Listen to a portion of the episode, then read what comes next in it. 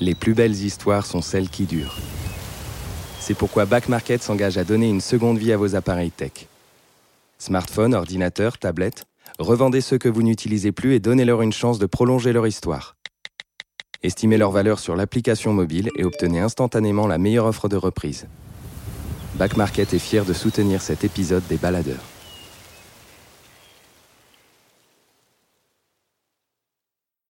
Les baladeurs, une série audio Les Others.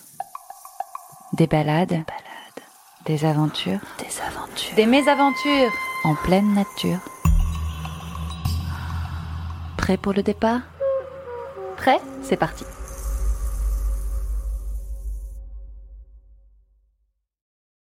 À ma sœur Marie.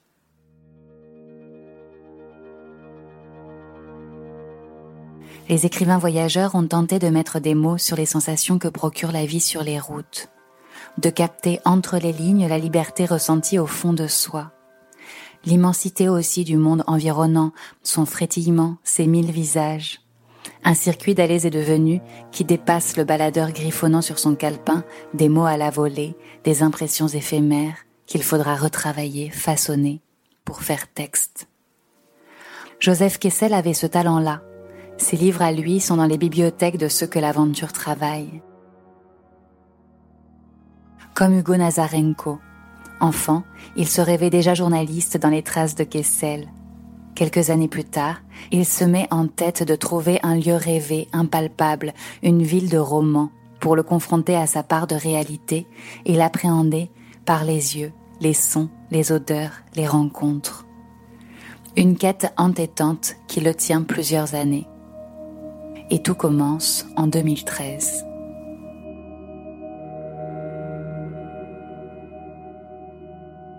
Les grands voyages ont ceci de merveilleux que leur enchantement commence avant le départ même.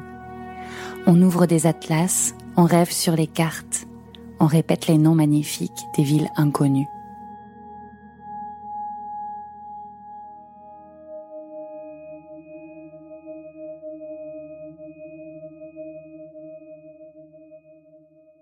Je me suis rendu euh, en Birmanie pour la première fois en 2013.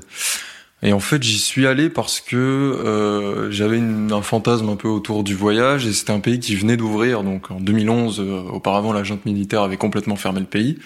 Et donc ça correspondait un peu à l'imaginaire que je me faisais d'un d'un grand voyage avec euh, tout un tas de...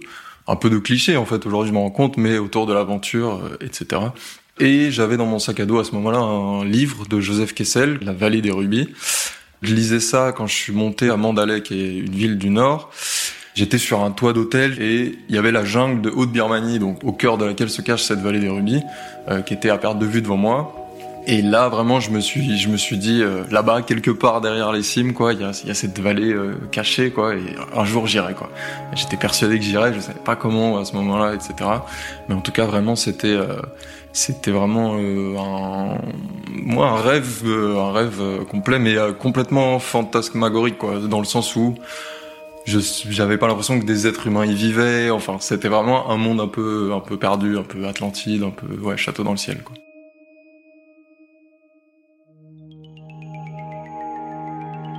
C'est une vallée qui a beaucoup euh, existé à travers les récits d'écrivains voyageurs, d'aventuriers, etc. Mais pour les Birmans, c'est pas forcément un, un endroit que le gouvernement euh, met forcément euh, en avant. Donc en fait, assez peu de monde finalement le connaissait. En fait, j'ai vraiment commencé à aller chercher des contacts, essayer de voir comment je pouvais m'y rendre. En 2018, j'y suis retourné un peu par hasard parce que ma copine m'a proposé d'y aller parce que son père vit à Rangoon.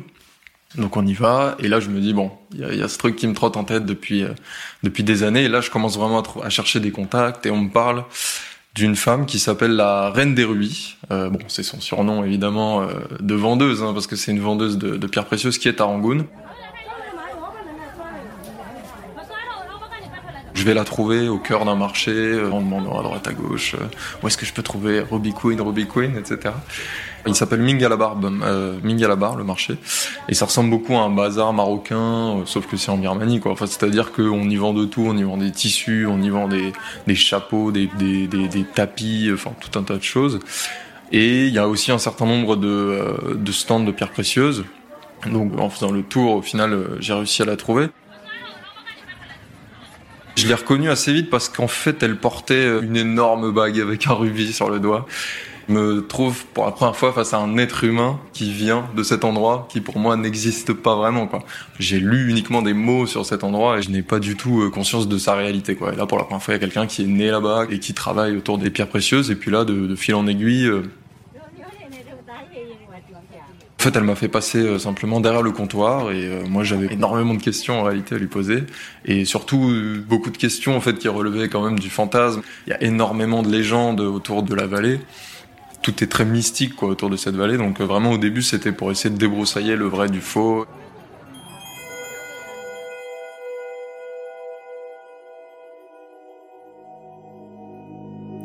Deux jours après, nous volions au-dessus de la Birmanie et de sa haute jungle. Pendant des heures, végétation et monts sauvages passèrent sous nos yeux. Puis, un immense serpent liquide, couleur d'étain fondu, figura l'Irrawaddy. Quand s'amorçait son delta, Rangoon apparut. Rien n'est plus émouvant que le premier échange avec une capitale exotique dont on ne sait rien, sinon par les récits et les livres. On ajuste avec bonheur ces notions abstraites à l'éclatante vie que découvrent les yeux. Et les images qui ne se laissent pas comprendre et déchiffrer dès l'abord enchantent l'esprit par tous les riches secrets qu'il se promet de découvrir. Ainsi, à mesure que nous avancions dans Rangoon, je me disais sans cesse, les visages ici prennent un autre sens, ils ne portent plus l'empreinte ardente et pathétique de l'Inde. La structure des traits, la forme des yeux, la couleur de la peau, la plasticité aimable de l'expression, tout annonce la Chine. Un autre versant de l'Asie commence. Extrême-Orient. Euh, elle est née à Mogok, elle a grandi, elle me raconte justement euh, cette enfance où euh, elle se baisse, elle trouve un rubis dans le dans l'équivalent des égouts, si tu veux, faire le, le, le, petit allusion qui coule le long de la route, quoi. Donc, elle me raconte un petit peu toute son enfance et pourquoi aussi elle a décidé de faire sortir toute sa famille de cet endroit, en fait. Et ce que moi je ne comprends pas parce que j'essaye à tout prix d'y rentrer, parce que le business des pierres est compliqué, c'est très aléatoire. Tu as des mois où tu vas sortir une grosse pierre qui va t'assurer plusieurs mois de, de prospérité, et puis t'as des mois où tu ne sors rien. Et en plus, il faut dire qu'aujourd'hui, après l'arrivée euh, des Britanniques euh, au 19e siècle, alors qu'avant on creusait, on allait chercher les, on allait chercher les rubis euh, à la main avec des, avec des, des, pelles et des pioches, quoi, hein, vraiment. maintenant, tu as des outils et du coup, en fait, la vallée est beaucoup plus pauvre en rubis, en fait, tout simplement. Et aujourd'hui, il y a très peu de rubis, il reste très peu de rubis quand on en sortait dans les années 60 des des kilos et des kilos tous les jours. Euh, aujourd'hui, euh, c'est très rare de trouver une très belle pierre.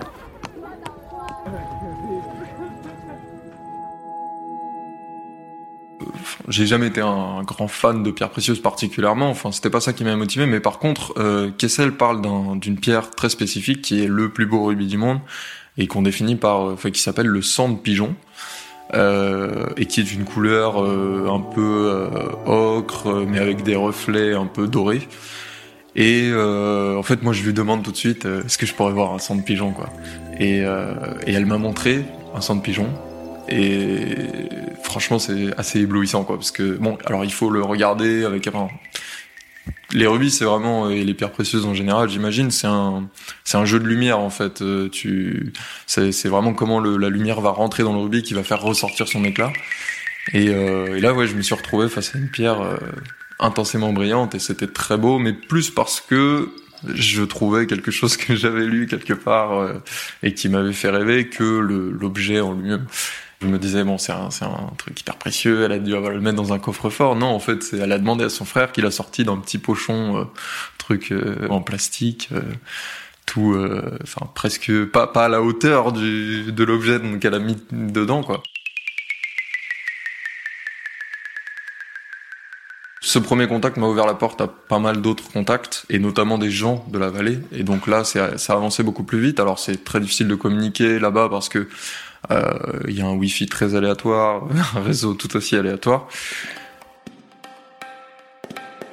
D'un côté, les gens sont ravis que je m'intéresse à, Mogok, mais en même temps, il y a tout de suite un. Tout le monde me dit ça va être difficile d'y aller quand même. Euh, bon courage. Ils me donnent, euh, ils me disent comment passer. Évidemment, ils me donnent tous les adresses officielles. Et euh, mais ça m'a quand même commencé à me débloquer des contacts avec des gens qui vivent là-bas et donc forcément qui ont accéléré les choses pour que je puisse trouver assez rapidement quelqu'un qui pouvait me faire rentrer dans la vallée. Parce que tout le monde n'a pas les contacts nécessaires aussi pour pouvoir obtenir les autorisations auprès de l'armée, il faut quand même être en bon terme avec l'armée, parce que c'est une vallée assez euh, enclavée, très difficile d'accès, sur laquelle le, gouvernement euh, met vraiment euh, la main, en fait, garde vraiment jalousement cette vallée comme un objet aussi d'identité nationale et tout à fait économique parce que le, gouvernement jusqu'à il y a quelques mois taxait chaque pierre qui sortait de la vallée à hauteur de 30%, donc autant dire une vraie, vraie manne financière. C'était le début de mon aventure, même si elle avait quand même commencé plusieurs années plus tôt, parce que vraiment je m'étais dit, quand j'avais vu ces arbres, un jour j'irai quoi. Et là je me rapprochais. Après j'avais toujours pas vendu le sujet, parce que une fois qu'on a les autorisations, il faut les payer. Et parce qu'évidemment, elles sont, elles sont chères, j'avais besoin aussi de trouver un, magazine qui pouvait me prendre le sujet. Donc je sens tout de suite quand même qu'il y a une crainte, tant que j'y suis pas, je peux pas dire que j'y suis. Je sais que je suis pas loin, je sais que c'est possible. Il y a des voies pour y aller, mais aucune garantie de pouvoir rentrer dans la vallée des Rubis. Et tout autour de la terrasse, sans un pouce d'intervalle, gardés par des figures d'animaux mythologiques s'élevaient par dizaines, par centaines, les chasses, les chapelles, les temples, les monuments, et partout, dans toutes les attitudes, à travers toutes les étapes de son histoire et de sa légende, des dizaines, des centaines d'images et de sculptures montraient le sourire et la sérénité de Bouddha. Sculptures en bois, bronze, pierre, marbre, toutes ruisselantes de feuilles d'or, et les yeux étaient faits de pierres précieuses.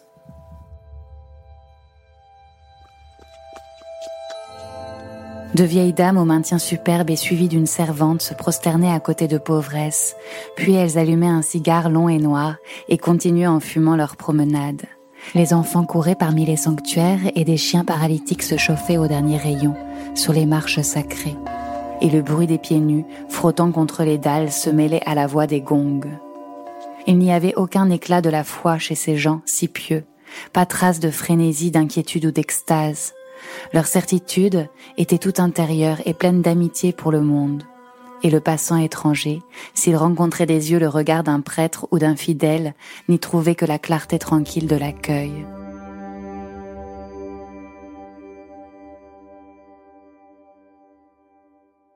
On est en décembre 2018. J'ai un contact pour y aller. Lui va pouvoir me faire entrer. Je lui ai euh, expliqué le projet. Il est partant, mais évidemment dans l'attente d'un payeur entre guillemets parce que c'est assez cher en plus une fois que tu la personne qui peut te faire rentrer pour euh, avoir toutes les autorisations. Et à partir de là, euh, à partir de là, bah, je commence à contacter un certain nombre de rédactions qui pourraient potentiellement être intéressées. Marie-Claire revient assez vite vers moi avec un message assez marrant à 2 heures du matin. Je sais pas ce qui s'est passé là-bas, mais à 2 heures du matin, ils me disent oui, on essaie d'approcher ce sujet depuis longtemps. ok, on y va. Donc là, je, suis ravi, etc. Mais on est donc en décembre et j'aurai pas de nouvelles pendant un certain nombre de temps. Et enfin, en mai, euh, Marie-Claire me dit OK, c'est bon, euh, tout est réglé, on va pouvoir y aller. Et là, j'envoie un message à mon contact et là, il m'envoie un mail assez lapidaire. Euh, désolé, euh, le gouvernement a décidé de refermer la vallée. Euh, il y a eu des échanges de tirs la nuit dernière entre les mineurs et l'armée. je te tiens au courant. Je me dis merde, putain, maintenant ça marche et là c'est J'étais à deux doigts d'y aller. À nouveau, c'est trop compliqué, quoi, parce qu'il faut savoir que la vallée rouvre, ferme sans cesse. Vraiment, je laisse un peu ça de côté, euh, je pars faire d'autres euh, d'autres projets à droite à gauche. Et en septembre, je reçois un nouveau message. Ok, la vallée est ouverte, on va pouvoir y aller. Tu me dis quand on peut. Et là, les étoiles s'alignent. Marie-Claire me dit ok, c'est bon pour nous aussi, c'est toujours bon. Euh, vas-y, fonce. Tout ça se fait très vite et en trois semaines, je me retrouve dans l'avion pour aller à Rangoon.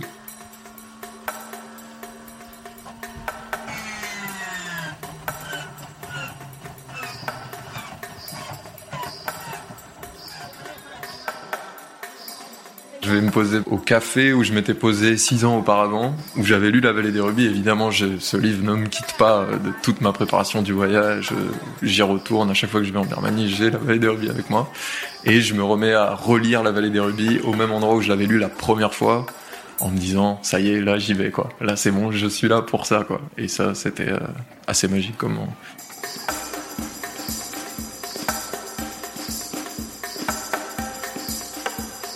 suis à Yangon. J'arrive pas à dormir pendant euh, pendant les deux premières nuits, décalage horaire, euh, beaucoup de stress aussi parce que quand quelque chose qu'on porte depuis euh, si longtemps est en passe de se réaliser, je prends le bus pour aller à Mandalay, donc Mandalay qui est la ville au nord qui permet ensuite d'accéder à la vallée. Bah déjà il y a un truc assez marrant dans les bus birmans, c'est qu'ils s'arrêtent il fonctionne un peu comme un train, il s'arrête à pas mal d'arrêts, et à chaque arrêt, euh, ou même parfois quand euh, il y a un simple péage, t'as des dizaines de personnes, surtout des femmes, qui rentrent dans le bus et qui te proposent euh, des noix de cajou, des, poulets vivants, enfin tout un tas de trucs improbables. Ça fait un boucan pas possible, les gens mangent, et puis je parle pas Bamar la langue birmane, mais il y a une espèce de les liens entre les gens ont l'air tellement simples. C'est-à-dire que des gens qui ne se connaissent évidemment pas, puisque lui prend le bus, euh, l'autre monte, ils se parlent comme s'ils étaient de vieux frères. Et ça, c'est assez, euh, c'est assez étonnant. Et après, paradoxalement, donc t'as ces petits arrêts qui sont euh, qui sont euh, dans des villages où t'as tout le monde qui monte, et t'as d'autres arrêts qui sont dans des zones totalement désertées, euh, des espèces d'immenses stations-service avec des restaurants à 1000 tables où il y a 15 personnes.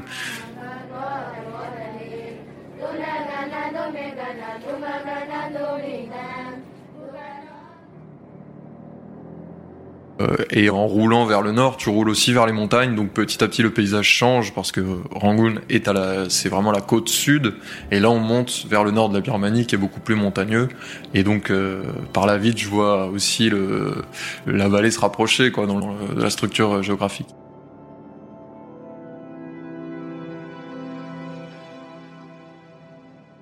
C'est très luxuriant, c'est très humide en fait comme pays, donc euh, assez propice à des arbres, des plantes grasses. On est en pleine saison des pluies. C'est une mousson quand même assez euh, féroce, quoi. C'est vraiment, euh, il pleut, il peut parfois pleuvoir toute la journée non-stop et des rideaux et des rideaux d'eau, quoi.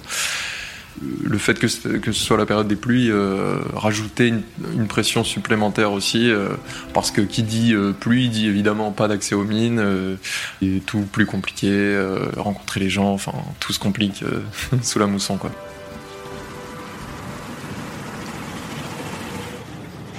J'arrive d'abord à Mandalay, qui est cette grande ville au nord, euh, qui était anciennement la ville des rois birmans, qui justement, euh, sont, enfin eux, eux-mêmes euh, étaient parés de, tous les bijoux de Mogok possibles, et qui est aujourd'hui une ville un peu plus déshéritée, un peu moins au cœur de, enfin parce que pas d'accès à la mer, coincé un peu dans les montagnes, etc. J'avais un hôtel. Le lendemain, je dois prendre un pick-up à 5 heures du mat. Et là, bon, bah, je vais boire des bières sur le toit de l'hôtel, quoi. Et en plus, il y avait une fête assez incroyable euh, du personnel de l'hôtel. Et les Birmans sont des, grands, euh, des grands fans de karaoké. Ils chantent très très mal pour la plupart, mais ils sont très fans de karaoké. Et donc c'était assez marrant. Et puis j'ai pu rencontrer aussi mon, photographe à cette occasion-là.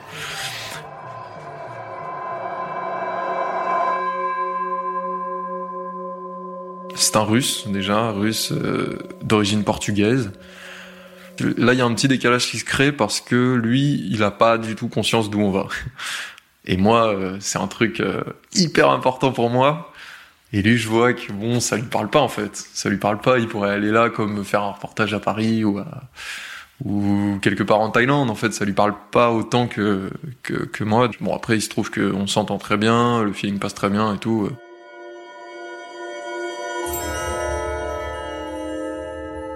Au temps où les rois birmans étaient des demi-dieux, et bien avant que Bouddha vint donner la sagesse à ce monde, les hautes vallées du nord étaient libres de toute présence humaine. Dans la jungle et les monts, seuls régnaient des animaux sauvages et les oiseaux de proie.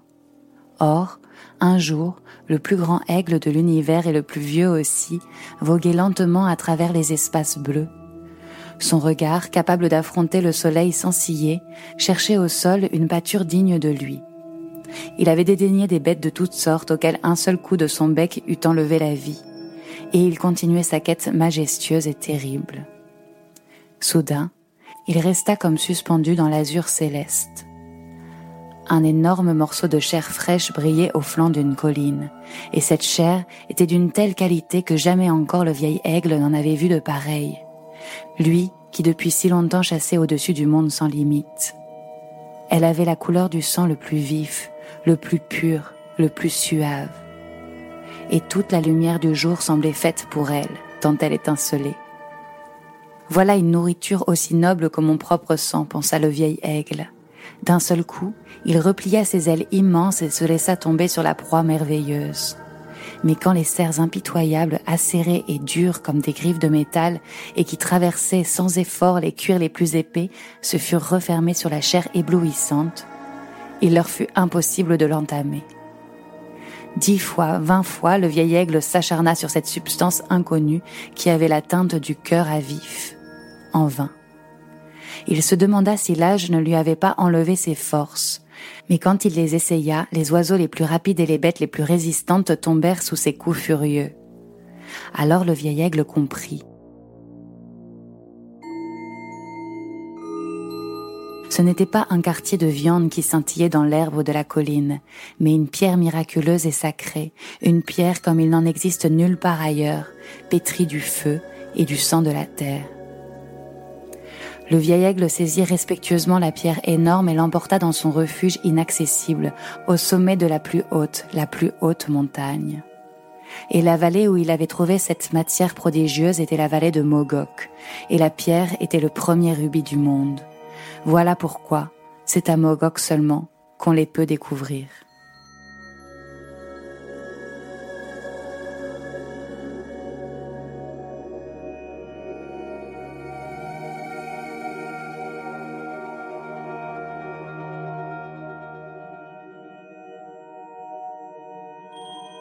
C'est mon fixeur qui vient me chercher, un birman qui est né et a grandi dans la vallée des rubis.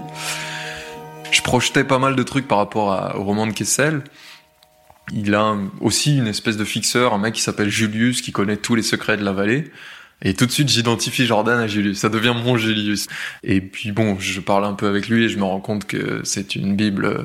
Il connaît vraiment tout sur la vallée, que ce soit euh, le commerce, la géologie, mais on a aussi une deuxième euh, personne qui est avec nous, une birmane qui s'appelle Nien.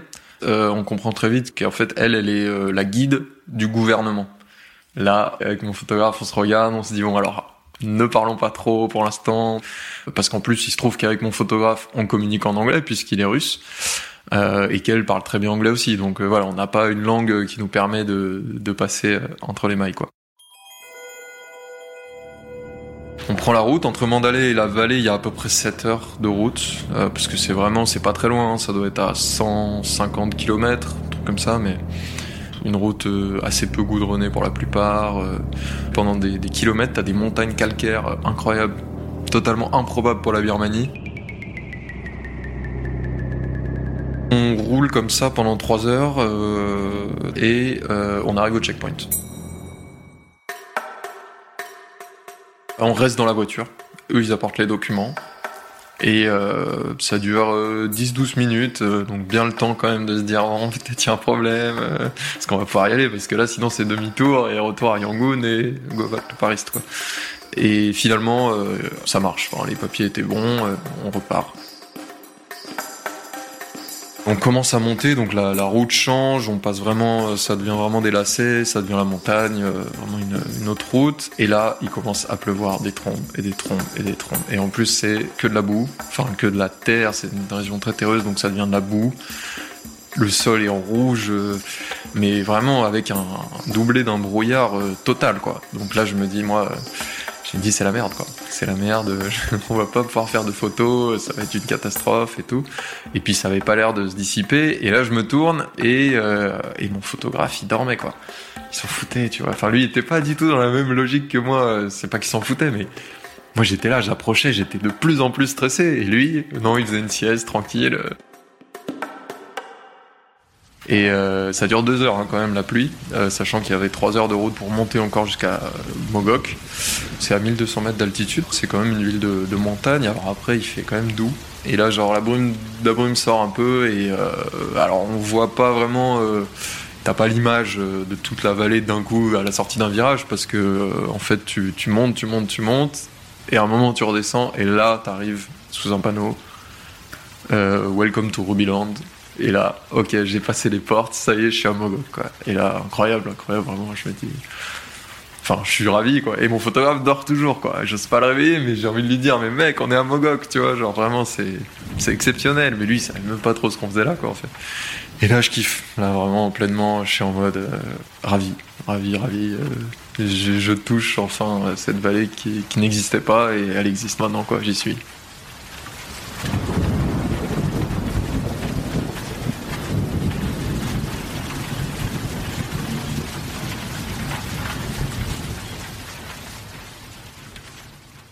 La ville est vraiment scindée en deux parties, donc Mogok Ouest et Mogok Est. Les mines sont à Mogok Ouest et nous on arrive par Mogok Est. Dans la vallée des Rubis de Kessel, on est en 55 et il y a à peine 10 000 habitants, c'est un tout petit bourg, enfin ça ressemble vraiment à... C'est minuscule, il y a même pas de route pour y aller, etc. Et là moi j'arrive quand même dans une ville assez conséquente, sur les, les deux villes cumulées, t'as 120 000 personnes. Donc j'arrive quand même dans une grosse ville avec des stations essence, euh, des supermarchés, si on peut appeler ça comme ça. Je regarde les visages des gens et tout, parce que j'ai eu pas mal de vagues euh, d'immigration, euh, notamment beaucoup de Chinois, d'Indiens, de Népalais qui sont venus s'installer. Des millions de, visages différents quoi, dans ce, ce, si petit espace qui concentre un peu tous les visages d'Asie. quoi. Je suis assez émerveillé, mon photographe dort toujours. Hein. On traverse donc dans un premier temps Mogok Est, qui est la partie euh, vie sociale, les commerces, bars, restaurants, etc. Qui n'est pas la partie des mines, et en fait les mines on les verra vraiment que le lendemain.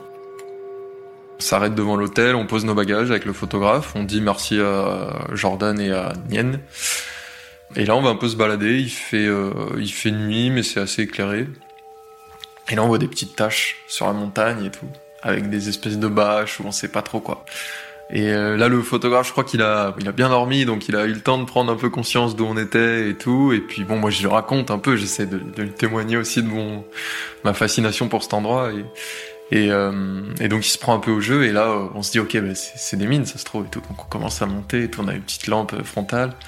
Et, euh, et, on arrive là-haut et euh, en fait c'était des, des, toutes petites mines euh, et on commence à regarder un peu dedans. Euh, est-ce qu'on va trouver un rubis? Et toi tu fais quoi si tu chopes un rubis? Et tu le gardes ou tu le rends? Et nous-mêmes on était euh, des chercheurs de rubis.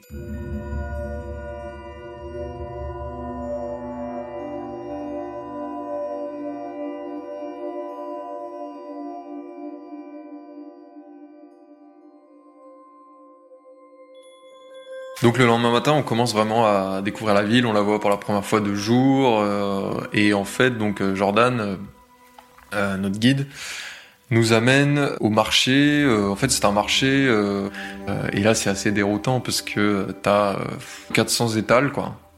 Et sur chaque étal, des, centaines et des centaines de pierres, quoi. Bon, après, il se trouve qu'il y en a un certain, un certain nombre qui valent pas grand chose. T'as même des gens qui font passer telle pierre pour telle autre, mais les pierres se comptent par millions, quoi. Vraiment, c'est incroyable, c'est vraiment incroyable. L'autre truc surprenant dans ce marché, c'est que je vois des mecs qui se baladent avec des casques comme ça de, réalité virtuelle, quoi. Je me rapproche un peu et tout, j'essaie de me renseigner. En fait, je comprends que c'est essentiellement les Chinois qui achètent. Et donc, ils envoient des émissaires qui vont pour leur patron sur les marchés choisir les pierres. Donc ils portent, euh, euh, ils portent la pierre au, au casque euh, pour que leur patron puisse voir la pierre, dire non, en fait celle-là non, euh, celle-là oui, ok, tu la prends, tu la négocies, tac. Et donc ils sont reliés avec un écouteur et ils ont un micro et puis en fait euh, ils sont vraiment émissaires. Et donc ça, ça je me disais que Kessel avait pas dû voir ça. Là, j'ai compris assez vite qu'en fait, toute la vallée, vraiment toute la vallée, les 120 000 habitants de la vallée, je pense sans exception, travaillent euh, dans la pierre, d'une manière ou d'une autre. Après, t'en as qui sont fermiers, t'en as qui font d'autres trucs. Mais euh, mais les pierres sont là en fait, partout, partout, partout. Donc euh, tout le monde ramasse une pierre, tente sa chance.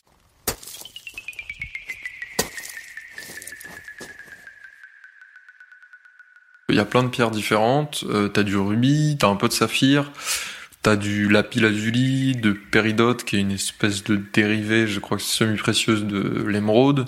Je crois qu'il y a de l'opale, onyx. Et puis jusqu'à jusqu'à peu, on pensait que c'était vraiment le seul endroit au monde où existait le rubis. En fait, on a découvert d'autres mines, mais mais euh, voilà, ça concentre quand même 80% des rubis euh, du monde, quoi.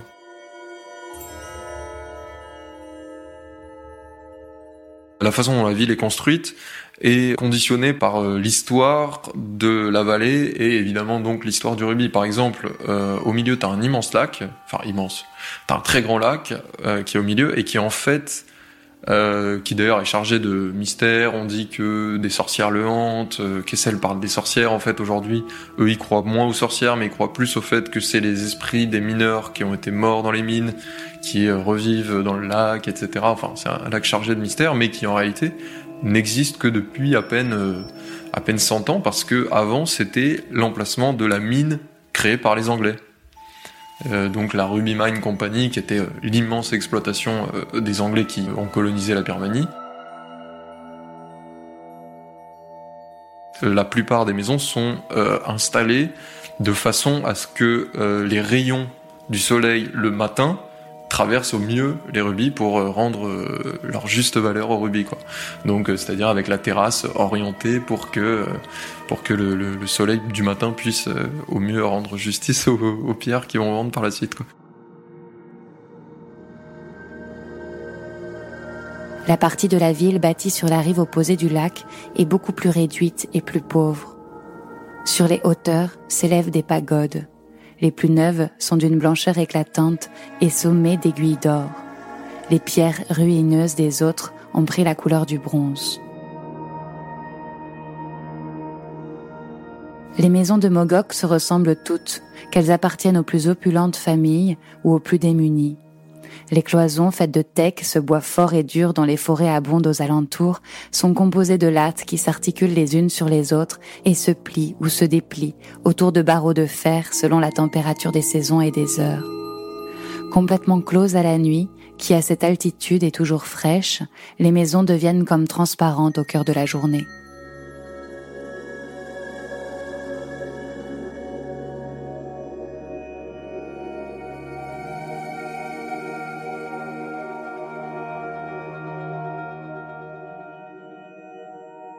Bon, du, coup, nous, ce qu'on a envie d'aller voir quand même, c'est les mines. Hein. Franchement, on va pas se mentir.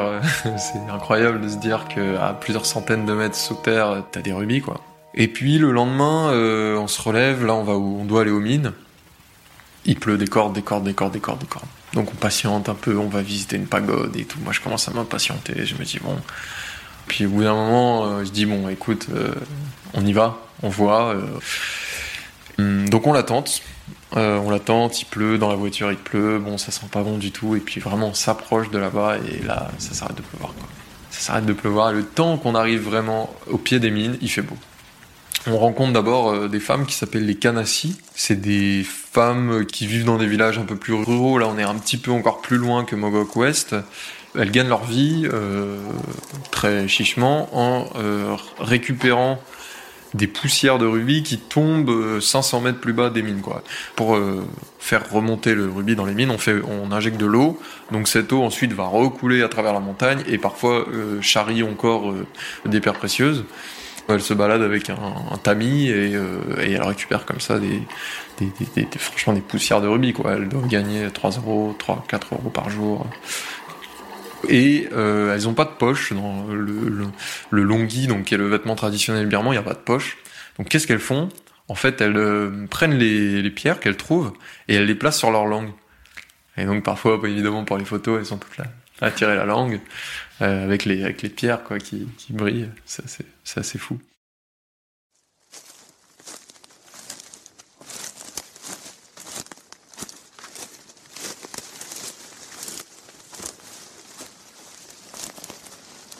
Là, on est au pied de la montagne, euh, donc on monte, on monte là le long de, la montagne, on doit bien monter à 400, 500 mètres. Et là, ça y est, on voit des mines, quoi. Donc en gros, la mine, c'est assez simple, c'est un trou euh, dans lequel euh, descendent les hommes et des seaux pour faire remonter l'huile. Donc par exemple, tu as des mecs qui ont mis en place un système avec le moteur arrière d'une moto qui tourne, qui tourne, qui tourne, et à laquelle ils ont fixé la corde pour pouvoir faire remonter les seaux et les hommes éventuellement. Évidemment, à 300 mètres de fond, tu as une oxygène très très très réduite, donc il faut leur envoyer de l'air constamment. Et là, mais choquant, vraiment, euh, des grandes poches de plastique euh, avec de l'air, euh, dedans, quoi, qu'ils envoient comme ça par pression. Mais c'est vraiment des trucs, si ça se trouve, tout le monde est mort en bas, quoi. Genre, c'est vraiment des, conditions de précarité totale. Et puis, ils y passent, à partir du moment où ils ouvrent la mine, il faut qu'ils y restent nuit et jour, tant qu'ils l'ont pas refermé euh, donc euh, voilà, ils y passent des heures, des heures, des heures euh, avec un résultat totalement aléatoire. Parfois ils trouvent, parfois ils trouvent pas. Ils font des relais de 12, 15, 16 heures. Et ils reviennent ensuite, hein. c'est leur vie en fait, hein. c'est leur vie. Donc, quand il pleut, ils ferment la bâche pour que l'eau ne rentre pas, même s'ils peuvent pas éviter que l'eau pénètre un peu par les sols, mais parce que en bas, quand ils creusent, il faut remonter cette eau. Sauf qu'il faut qu'il y ait toujours quelqu'un qui soit en train de creuser pour que euh, l'eau puisse s'évacuer aussi. Et donc en fait, il est arrivé plusieurs fois que des mecs se retrouvent noyés parce qu'il était tout seul en bas et donc en fait l'eau monte trop vite et euh, il se fait euh, noyer par, par l'eau qui monte. Enfin, c'est des travaux hyper dangereux. Hein. T'as des morts toutes les deux semaines, trois semaines. J'ai cru comprendre qu'il y avait une forte consommation de drogue aussi pour pouvoir tenir. Euh. J'ai interviewé à la fois des jeunes et des moins jeunes, et le discours est totalement différent. Quoi. Les jeunes, ils y vont vraiment de bon cœur parce qu'ils croient à une possibilité de devenir riches, quoi, vraiment. Alors que ceux qui font ça depuis 40 ans, ils savent très bien qu'ils seront jamais riches et qu'ils font ça pour euh, ramener de quoi bouffer à leur famille, quoi. Et voilà, t'as ces problèmes d'oxygène, ces problèmes d'eau qui remontent, euh, il est arrivé aussi que des, que des hommes meurent parce que euh, mauvaise gestion avec le haut, euh, du coup on fait redescendre le saut ou le saut n'arrive pas à remonter jusqu'en haut, il retombe et il y a un mec en bas, il se prend à 300 mètres de chute euh, d'un saut chargé. J'avais jamais travaillé sur les mines auparavant, j'avais jamais vu de mine et c'est vrai que c'est quand même très choquant de voir le, le, la différence entre le fait que cet endroit soit chargé de, richesses inestimables et le fait que ces gens vivent dans des conditions terribles, qui gagnent rien sur ce qu'ils vont remonter, que ce sont eux qui prennent tous les risques et qu'au final, il y a des gros propriétaires qui vont s'enrichir sur leur travail, quoi. Et euh, voilà, donc on est allé euh, rencontrer ces mineurs. Euh, alors on n'a pas pu rentrer dans les mines parce que c'est trop dangereux. En fait, déjà les installations sont d'une précarité totale. Mon compagnon, alors, appela à mi-voix un homme que je n'avais pas distingué du roc auquel il se tenait appuyé, tellement il en avait pris la couleur. Sa veste lâche, son pantalon flottant, évasé du bas, son chapeau de toile, ses mains, ses joues, son front, tout en était recouvert d'une poussière grenue, pareille à une cendre de pierre. Mais sous les vêtements habituels du mineur, il y avait une vitesse de mouvement singulière, redoutable, et le regard, étrangement nu dans le masque de poudre grise, montrait une attention constante, dure, une vigilance d'homme de main. Le neveu, lui, s'étant assis sur un morceau de rocher, allongea les jambes, alluma une acre et noire chiroute, puis il me dit Pour rejoindre votre ami, suivez cet homme. Le coulis, déjà, filait rapidement, silencieusement le long du sentier creux qui épousait le mouvement de la falaise. Ses pieds nus touchaient à peine le terrain rude et coupant. J'avais parcouru avec difficulté quelques centaines de mètres quand soudain il se plia en deux, serra les épaules et s'évanouit, comme dévoré par la colline. Arrivé au même endroit, je me baissai à mon tour et découvris un orifice très étroit, découpé irrégulièrement dans la pierre. Il donnait sur une pente qui glissait vers un trou de ténèbres. Comme j'hésitais, une lumière se balança dans l'obscurité la voix du coulis, roc et brève me héla. Je m'engageais dans la fissure, mais j'étais loin d'avoir sa souplesse de couleuvre et je dus ramper sur les genoux, écorcher mes épaules aux arêtes de silex avant de pénétrer dans la grotte que la lampe tempête du coulis éclairait faiblement. Elle était si basse de plafond qu'un homme de taille normale avait à s'y tenir voûté, et si réduite de dimension que les murs semblaient un étau. Un trou, béant au milieu, s'enfonçait dans les entrailles de la terre, et par ce chenal, un bruit sourd et monotone arrivait jusqu'à nous. Je ne pus retenir une exclamation. Quoi? Devais-je vraiment me confier à cette frêle perche de bambou, traversée à longs intervalles par des bouts de roseau juste assez larges pour un pied nu et qui oscillait dangereusement au-dessus d'un noir précipice? L'amour-propre seul me décida. Au bout de l'horrible descente s'étirait une succession de niches qui étaient reliées l'une à l'autre par des couloirs tellement étroits qu'il fallait s'y traîner à plat ventre ou par des tiges de bambou affreusement légères et vibrantes, jetées sur d'invisibles abîmes. Dans chacun de ces alvéoles, à la lueur blême des lampes tempêtes, tantôt debout, tantôt agenouillé, un homme grattait les parois et le plafond avec une griffe de fer pour en détacher la sombre argile qui tombait dans un panier d'osier en forme de seau. On eût dit des termites au fond de l'enfer.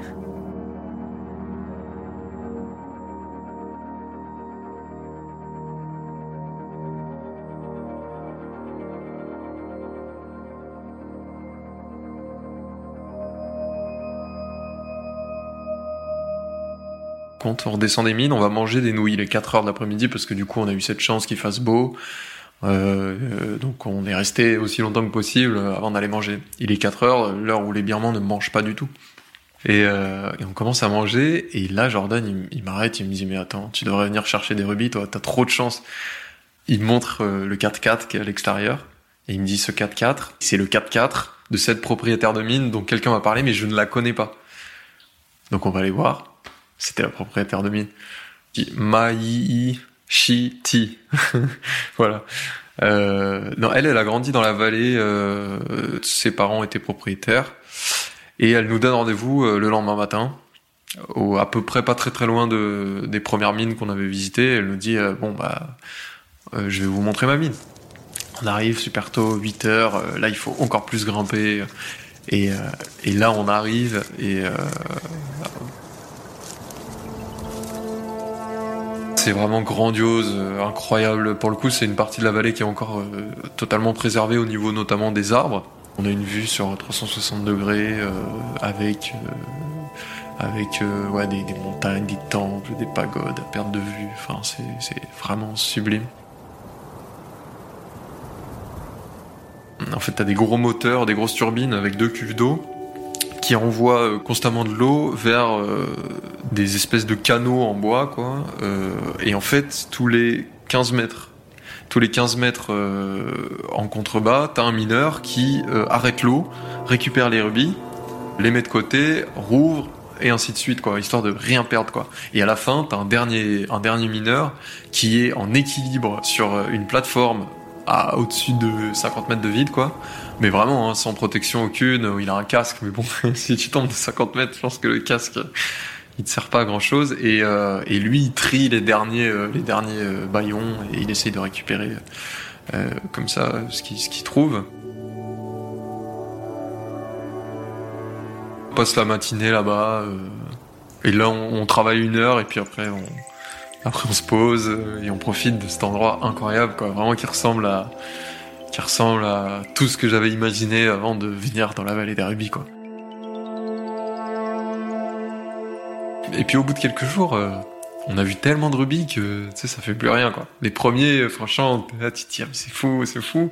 Puis là, tu sors un énorme rubis, et tu dis, ah ouais, ok, tu le regardes, tu le regardes avec curiosité, mais, mais pas du tout avec, euh, avec le même émoi qu'au début, quoi. Si j'avais pas vendu le sujet et que j'avais pas, même que je m'étais pas présenté en tant que journaliste, quoi. Parce que les seuls autres, hum, j'ai croisé quoi, des vendeurs de, pierres précieuses sri-lankais. Et euh, sinon, la plupart des gens qui viennent sont des gémologues. Il n'y a pas de voyageurs euh, qui passent par là, quoi. Parce que ça demande euh, un investissement de temps très important et puis un investissement financier aussi quand même conséquent pour pouvoir payer toutes les autorisations, etc.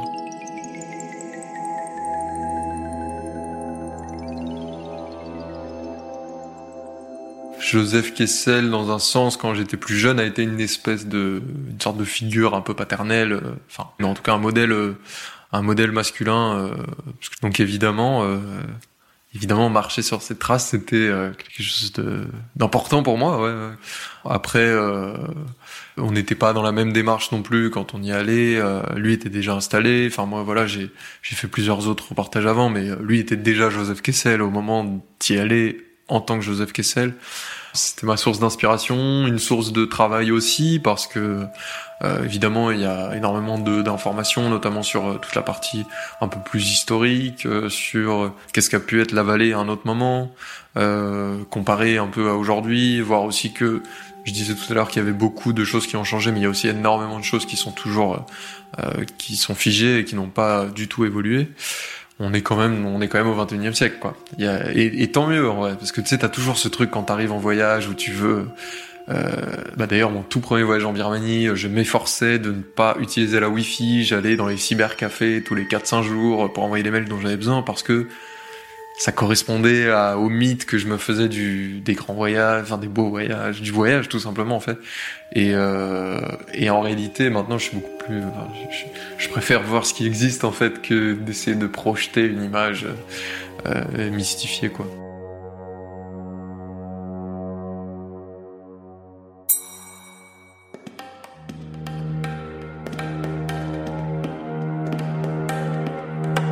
Les Baladeurs, une série audio Léo Zers, écrit et réalisé par Camille Juzo.